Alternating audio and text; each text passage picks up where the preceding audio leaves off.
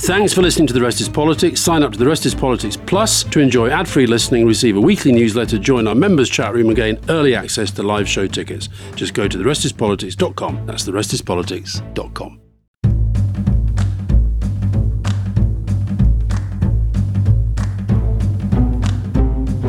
Welcome to The Rest is Politics. Question time with me, Rory Stewart. And with me, Alastair Campbell. And Rory, we said on the main podcast we were going to kick off with Taiwan, which we planned to do on the, on the main podcast, but we got sidetracked in relation to the Middle East.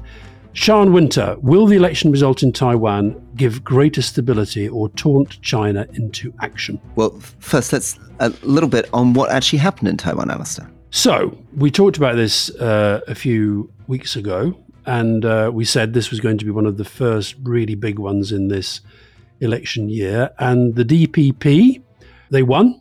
That is the governing party. The outgoing president uh, couldn't stand because she'd already done two terms. So Lai came in and he has won with just over 40%. Now, the other two parties, which at one point looked like they might come together, the KMT and the TPP, the Taiwan People's Party, they split the opposition vote. And what's happened is that they've ended up with it's a very good win. It's a third win in a row for the DPP, but it does, does give a sense that they're moving from a two party country to a, a three party country. And within the assembly, within the legislative assembly, um, they won't have a majority. They've got 52 seats. KMT, the second party, got 51, and the third party got, I think it was eight or nine.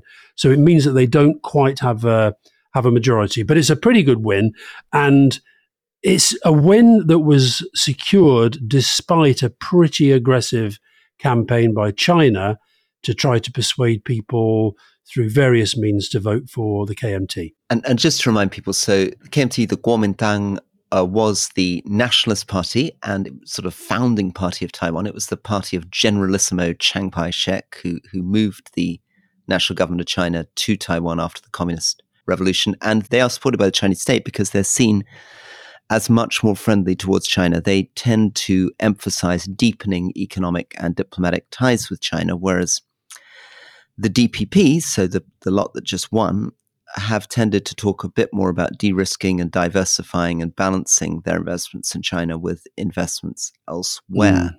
Mm. Now, you know, Rory, we talked on the on the main podcast uh, about the Red Sea being such an important shipping route. Almost a half of the world's container ships pass through the Taiwan Strait every year.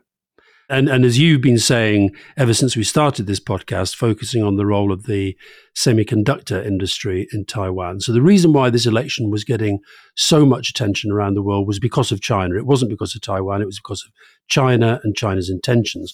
And some very interesting reactions from China. Xi Jinping has said nothing so far. What they've done is they've focused in their reaction in commenting on the comments by other countries around the world. So, for example, David Cameron said that he welcomed this as a testament to Taiwan's vibrant democracy. And immediately, Chinese embassy in the UK said, We firmly oppose the wrong practices of the British and we urge them to stop any words or deeds that interfere in China's internal affairs. Almost word for word, they said that to the Japanese foreign minister, uh, Yoko Kamikawa, and and Joe Biden, who, who although he he came out and said he reiterated the U.S. doesn't support Taiwanese independence. The US official line is once again, Taiwan has demonstrated the strength of their robust democratic system and electoral process. And again, straight out comes from the Chinese foreign ministry. We have lodged solemn representations with the US over these comments. So that is, they are making clear they don't like the result. And they're also making clear to powers around the world don't get too excited by this because we still see this as ultimately a place that is going to be reunified with China. Yeah, and and I guess to get just finish on Sian's question, um, the likelihood is, I guess, that Xi Jinping is not going to take military action until he sees what happens in the U.S. election, because he may be gambling that Trump coming in may make it easier to push ahead with reunification. Big change in the calculus, obviously, of the Taiwanese is the way that Hong Kong has been treated. So, had China really found a way of integrating Hong Kong in a way that really respected one country, two systems, they might have had a better hope of a peaceful unification of Taiwan.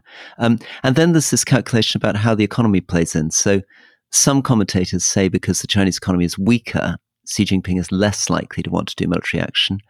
I have a part of me that thinks that sometimes when your economy gets weaker, you look for distractions and kind of national adventures to try to get the public back on side. So I think actually a weaker Chinese economy may increase the chance mm, of mm. him acting. Yeah. Now, I said on the the main podcast that the the subject which was raised by more questioners than any other was Michael Gove's appearance at a select committee where he was grilled by Liam Byrne in particular about the Freeport in Teesside. So, Sheila Kennedy, what exactly is going on in this Teesworks scandal? And should we get Toby Jones to make a TV show about it? And should he play Michael Gove? Julie Harrison. This week we saw Gove at the Freeport Scrutiny Committee.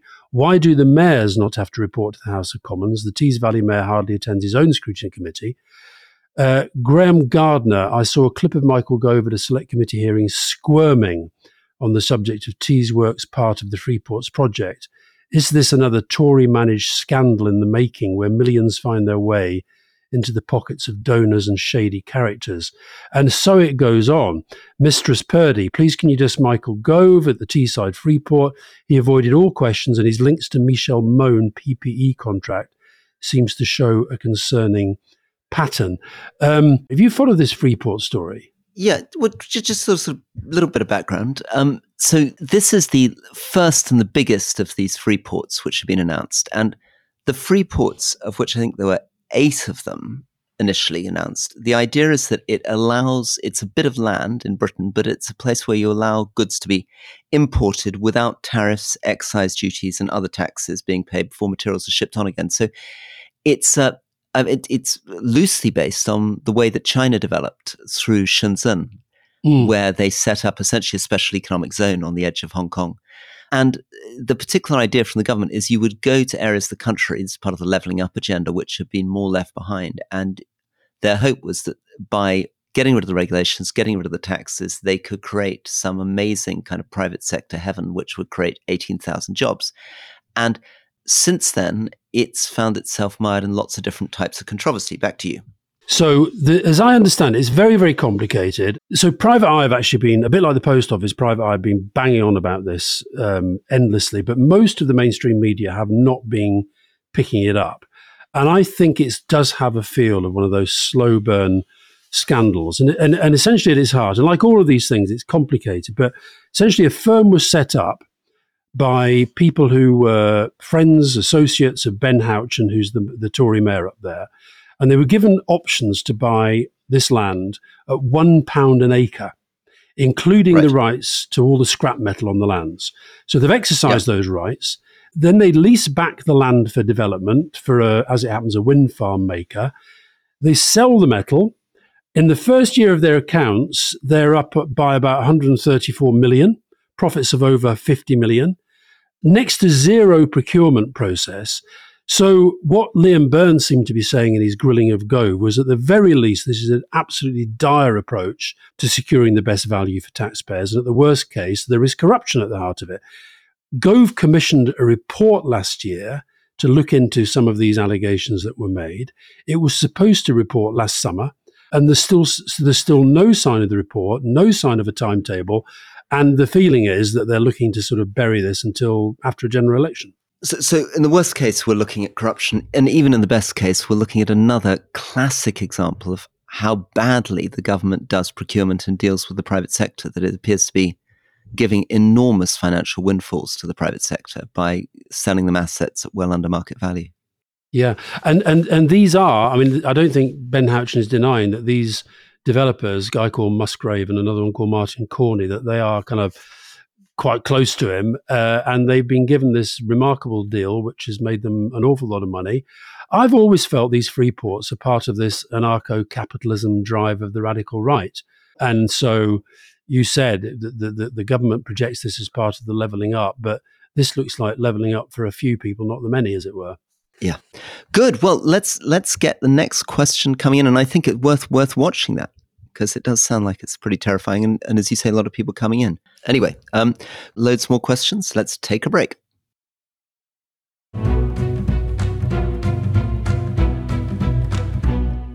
So, one that I quite like from Percy, you've spoken a lot about the challenges in Afghanistan and Myanmar, more recently in the Middle East. What is it about these places still gives you hope? And is there anything listeners can do to help? I mean, this is a good opportunity to talk about the amazing work that Shoshana, my wife, does with Turquoise Mountain. Well, listen, Rory, rather than you do it, because that would be sort of almost like a form of kind of weird nepotism. Um, I, you and I were at an event last night run by the the Marshall Scholars, um, with some American uh, congressmen and women of both Republican and, and, Democrat. And part of the event was Shoshana doing a presentation about Turquoise Mountain, the charity that you set up and she works on. And and it was, I've got to say, I thought it was absolutely brilliant. And and you say what makes you hopeful. The thing that made me hopeful was her saying, look, the Taliban kind of know that we are employing women and we are doing, they just sort of let us get on with it. And she talked about you know the private sector being maybe treated a little bit less brutally, as it were.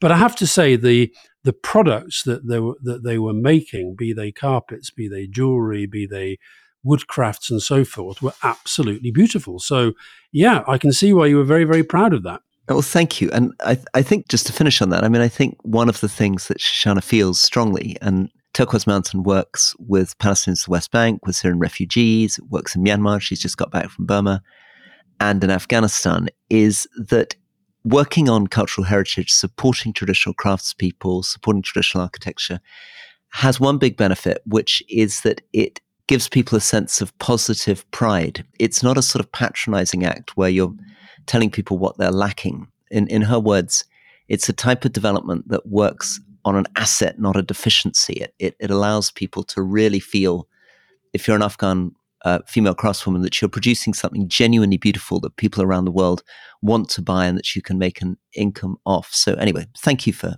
for for saying that. Now, Rachel Lee Horsfield in his book, that's your book, Rory.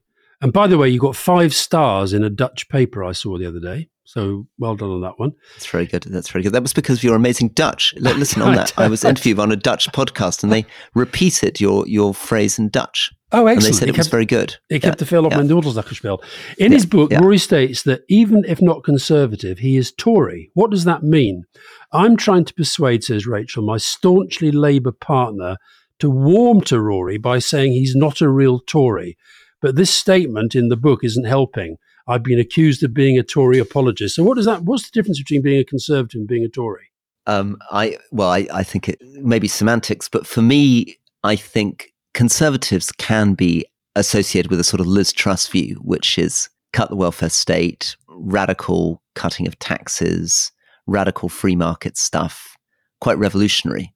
For me, a Tory, I guess, is somebody who respects tradition, respects history, tends to think if it isn't broken, don't fix it, and you know is is my love of landscape and the monarchy and the British Army and history and tradition.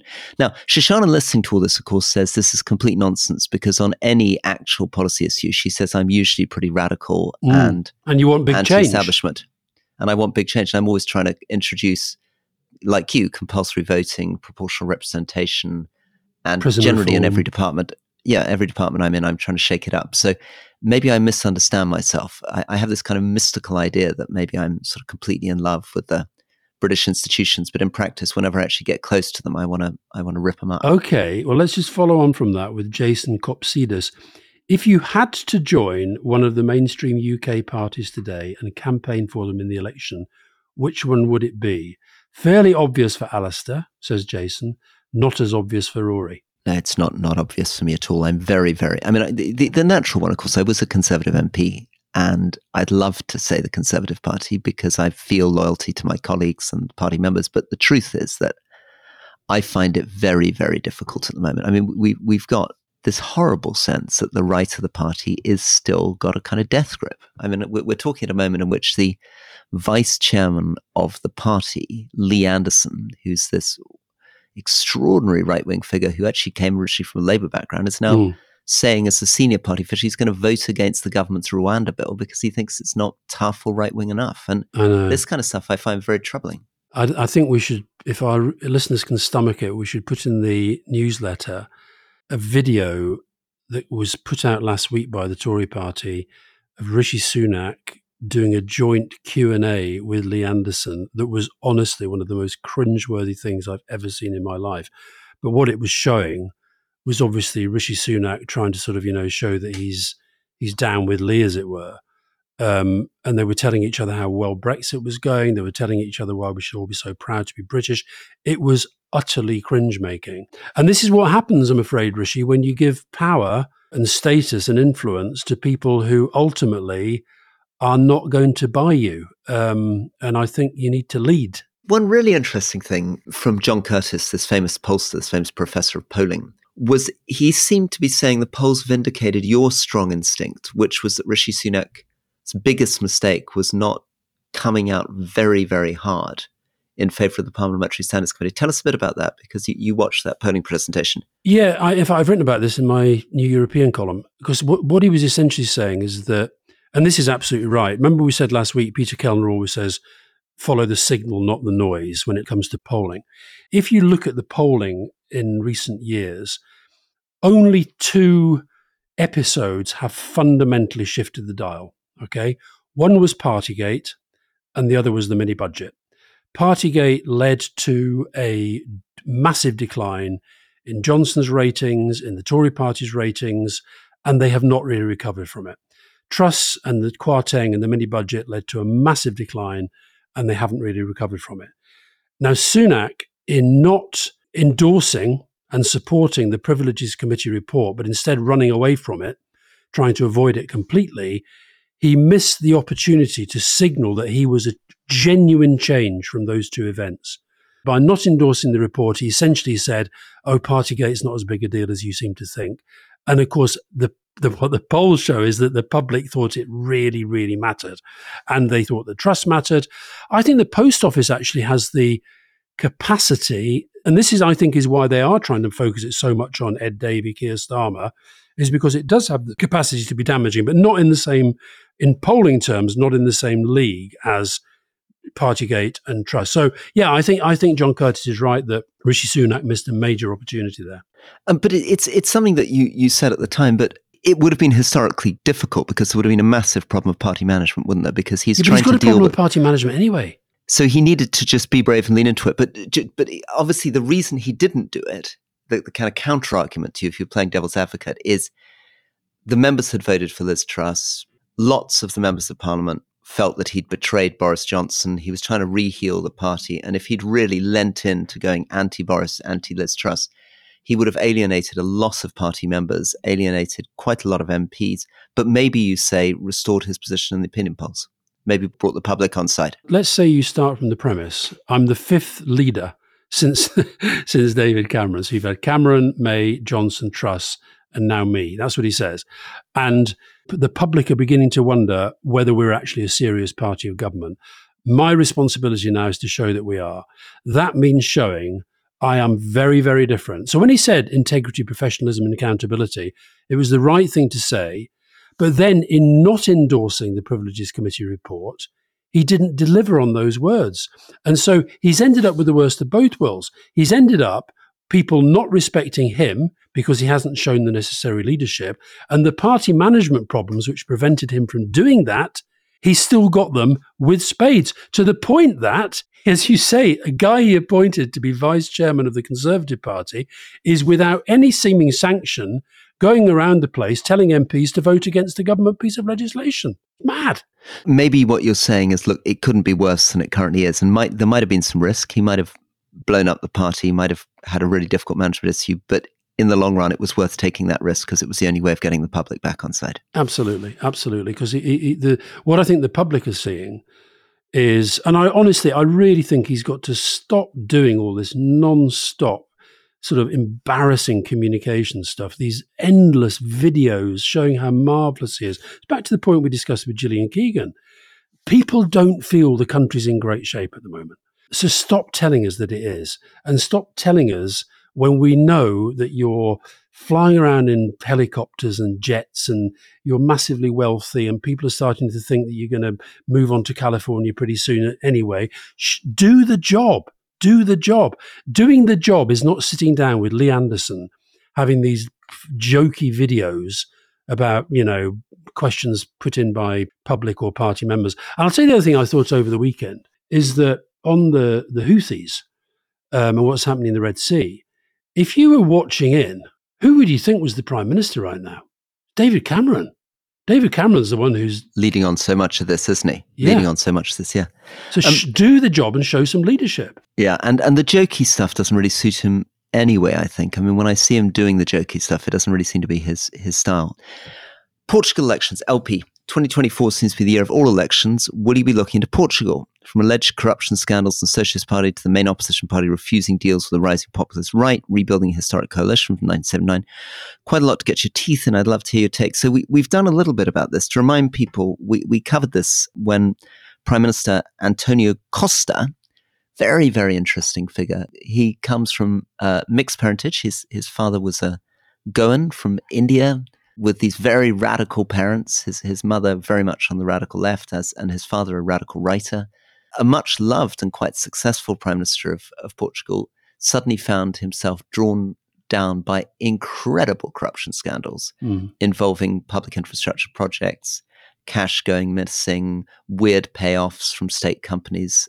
Any any thoughts on Portugal, Alastair? Well, we definitely will talk about it. I think the election's in March, and it's an election of the, the, the, whole assembly. And I think it will be interesting within the European context because, of course, we've got the European elections coming up to sort of get a sense of Portuguese public opinion. Because Costa is Socialist Party leader who was, as you say, pretty popular. He got over 40% of the votes last time. He got 120 seats in the assembly. Main opposition, the PSD, Social Democrats, they were 77 seats and the far right Chega, which is Portuguese for enough, they got 7%. So it will be interesting to see and to see whether just how damaging it is for a party of government where the guy's seriousness and experience and feeling that he was a bit different to most politicians when he gets caught up in a, a corruption scandal. And I think he, his argument is that yes, there was corruption, but as it were, he's not the big corrupt guy, but he presided over it. That's why he's he's sort of he's stepping down. So yeah, in answer to the question, we will be talking about it, and it will be one of the more interesting European elections this year. This question of, um, and we talked about in the last podcast about apologizing, taking responsibility, and I guess the question of resigning. Um, one of the things that's happening increasingly in British politics, and I guess this was true even under New Labour and, and Mandelson, which is that people take responsibility, resign, and then they pop back again six, seven months later. And I guess that probably wouldn't have been true in the 50s, 60s, 70s, 80s. You know, when Profumo resigned, he didn't come popping back again. When Carrington resigned, he didn't come popping back again. It, it's as though we've developed quite kind of short attention spans, haven't we? We people kind of resign, and then everyone thinks, "Oh, well, that's fine, he's resigned," and then a few months later, they come back again. I mean, Grant Shapps, I think, was booted out twice. Famously, Suella Braverman was back within a few weeks, wasn't she? Absolutely. Well, that was that was another point of Rishi Sunak weakness, I think. You know, for her to have been sacked for breaking the ministerial code and then brought back in within a matter of weeks, I think was a terrible signal. But again, it was him trying to putting party management ahead of the opportunity he had to show to show uh, real leadership. Um, now, Bettina Struff, oh, interesting name, but she sent in a whole welter of questions. Let me just throw two of them, both interesting. She says, I've just been blocked by Green Jenny Jones, Jenny Jones being a big figure in the Green Party, for saying that I'll vote tactically at the next election rather than Green. Now, Bettina is a Green, she says, because under first past the post in my constituency, Green would be a wasted vote. Would either of you guys vote tactically in the next election if it came to it? Also from Bettina, Alastair, bearing in mind Sadiq Khan's recent statements, do you think the time is yet right for Starmer to start talking about joining the single market? And if not, why not? On the first one, I would vote tactically. Would you, Rory? Yes, I, I, think tactical voting makes sense. I don't know why people are so against tactical voting. Well, if you're Jenny Jones and you're trying to fight for the Greens, you probably are quite angry when people who see they are deep down their Greens say they're going to vote Labour or Lib Dem. but I think that they should embrace tactical voting as well. I really do.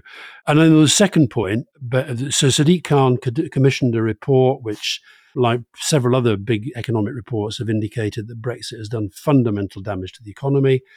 The, the answer is, Bettina, I wish that Labour would move much more towards a position that recognises if their growth mission is to be met, then we have to get serious about trying to repair the damage done by Brexit and in particular by the, the new trading arrangements now in place. So, as to whether he thinks the time is right, clearly he doesn't. He's the leader of the Labour Party. Rory is convinced he's going to be the next prime minister, and he probably will be.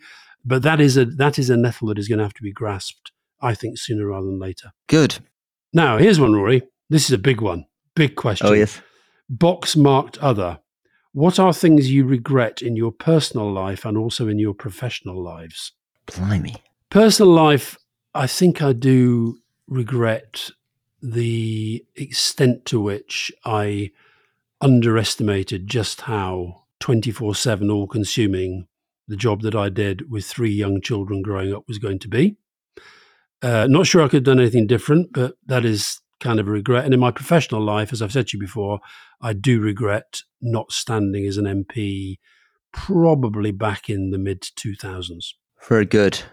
So personal life. Um, I mean, I, I, don't want to go too deeply into personal stuff. Go I, on. I think it's no. I think it's. I think it's about. I think it's about um, about relationships when I was younger and, and the way in which I, I don't think I treated uh, girlfriends properly.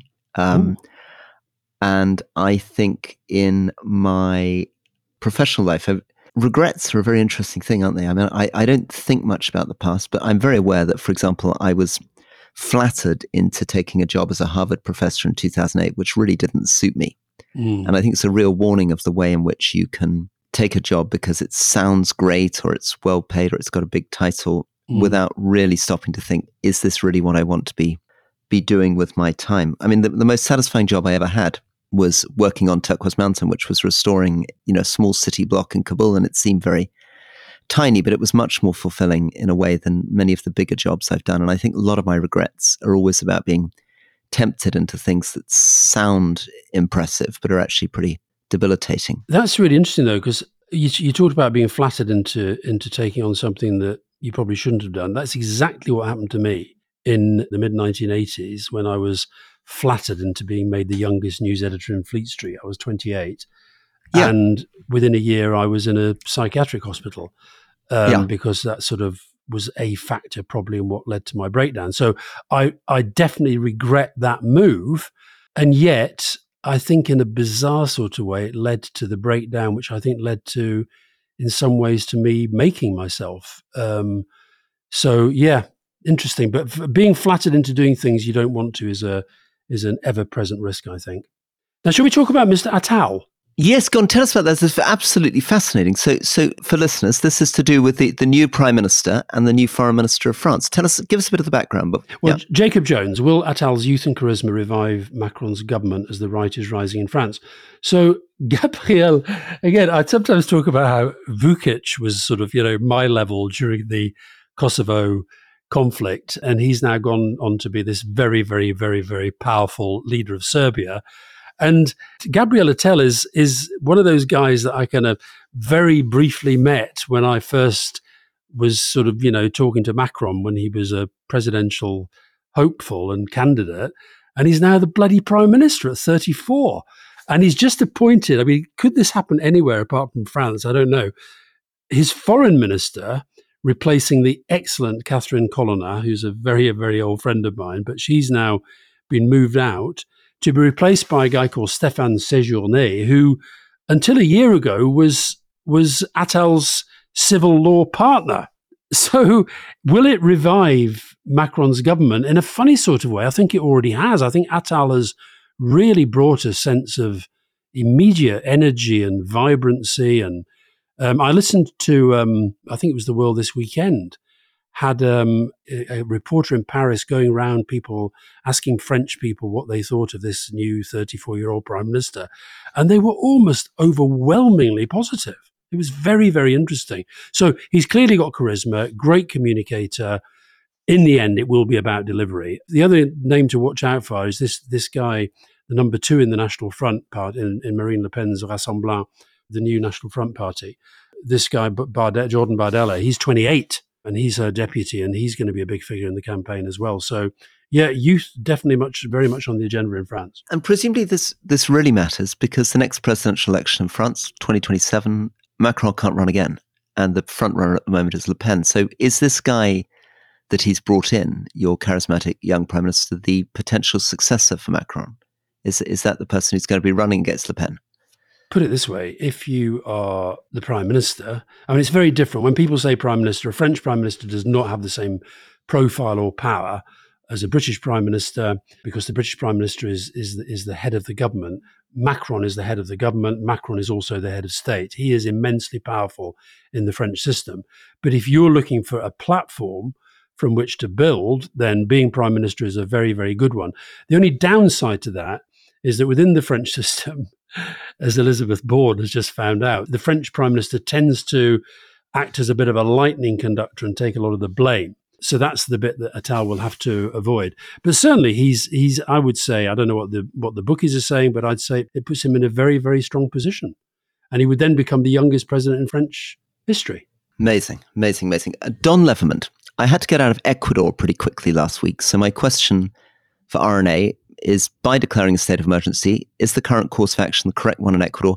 How can the country regain its safety? So, Ecuador is something that we were talking about November because there was an election in Ecuador and a horrible election in which um, one of the major candidates was assassinated. President Daniel Noboa was elected, and last week there was an explosion of gang violence, um, including a gang seizing a television station in a major city, and going on air, and a man called Fito, who is one of the most famous gang leaders in Ecuador, who'd been associated with the assassination. His lawyers managed to get him moved out of maximum security. He released a mu- music video, and now Fito seems to have managed to escape from jail. Uh, from his 34 year sentence. Yeah, and it's, it's also led to a lot of violence within the jails. Um, in fact, I think today the Ecuadorian military is saying they've they finally managed to get control back of the of the prisons because dozens of prison officers were being held hostages. But they they seem to have sent in their elite forces, and they've now uh, got a grip of it. And of course, Ecuador has been relatively peaceful compared to other countries in the in the region. But I think what's happened here is that it became part of the drug trading routes. And because the, Ecuador wasn't the main kind of focus of it, that was more sort of Colombia in particular, I think there was quite a lot of sort of turning a blind eye to some of the, the crime that was going on. And I think that part of what's happened is that Ecuador has then become, in its own right, a very, very big part of the global drugs market, which has led to a lot of the gang warfare that has now spread to the prisons and spread into real difficulty for the law enforcement authorities. I think the listener probably did do the right thing. I think it's going to be pretty scary there for a while, which is such a shame because it's actually not been it's not been seen in the same light as Colombia and some of the other countries that have that have really really struggled with this for many many years. Well, it's it's heartbreaking, isn't it? Because it, it is one of the big themes um, Central Latin America that we've talked about populism and the way in which democracy and elections are going in Central Latin America. We've talked a bit about Venezuela and the spillover of the refugee crisis there, but of course, this question around drugs and gangs connected both with narcotics but also smuggling gangs of uh, migrants into the United States, mm. as you say, is now destabilizing previously relatively stable countries and drawing more and more people in, and, and in some cases, as in El Salvador, provoking these very, very aggressive authoritarian right wing responses to try to bring these gangs back under mm. control and reassert the state.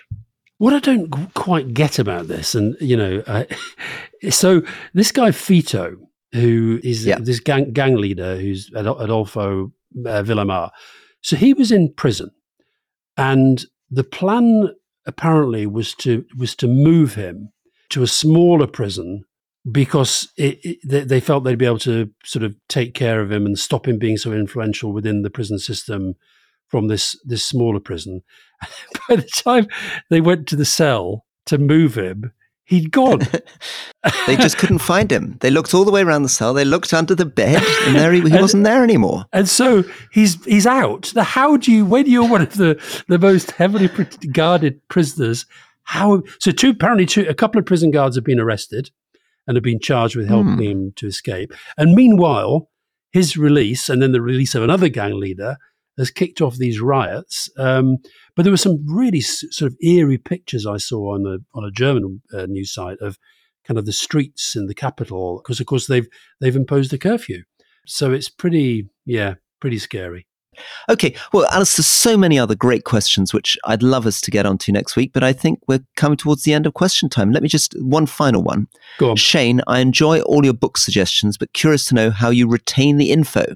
What's your book note taking strategy? Well, you're much better at this than I am. I mean, you have this capacity to read a book and then three weeks later on the podcast say you've read it. And we were doing an event last night with some American congressmen and women. And and and I, if you remember, I mentioned a book that I'm reading uh, by a woman called Monica Guzman, an American book called "I Never Thought of It That Way," which is a fascinating book actually because she is the daughter of Mexican immigrants and she's a pretty ardent Democrat, and both of her Mexican immigrant parents are two time Trump voters.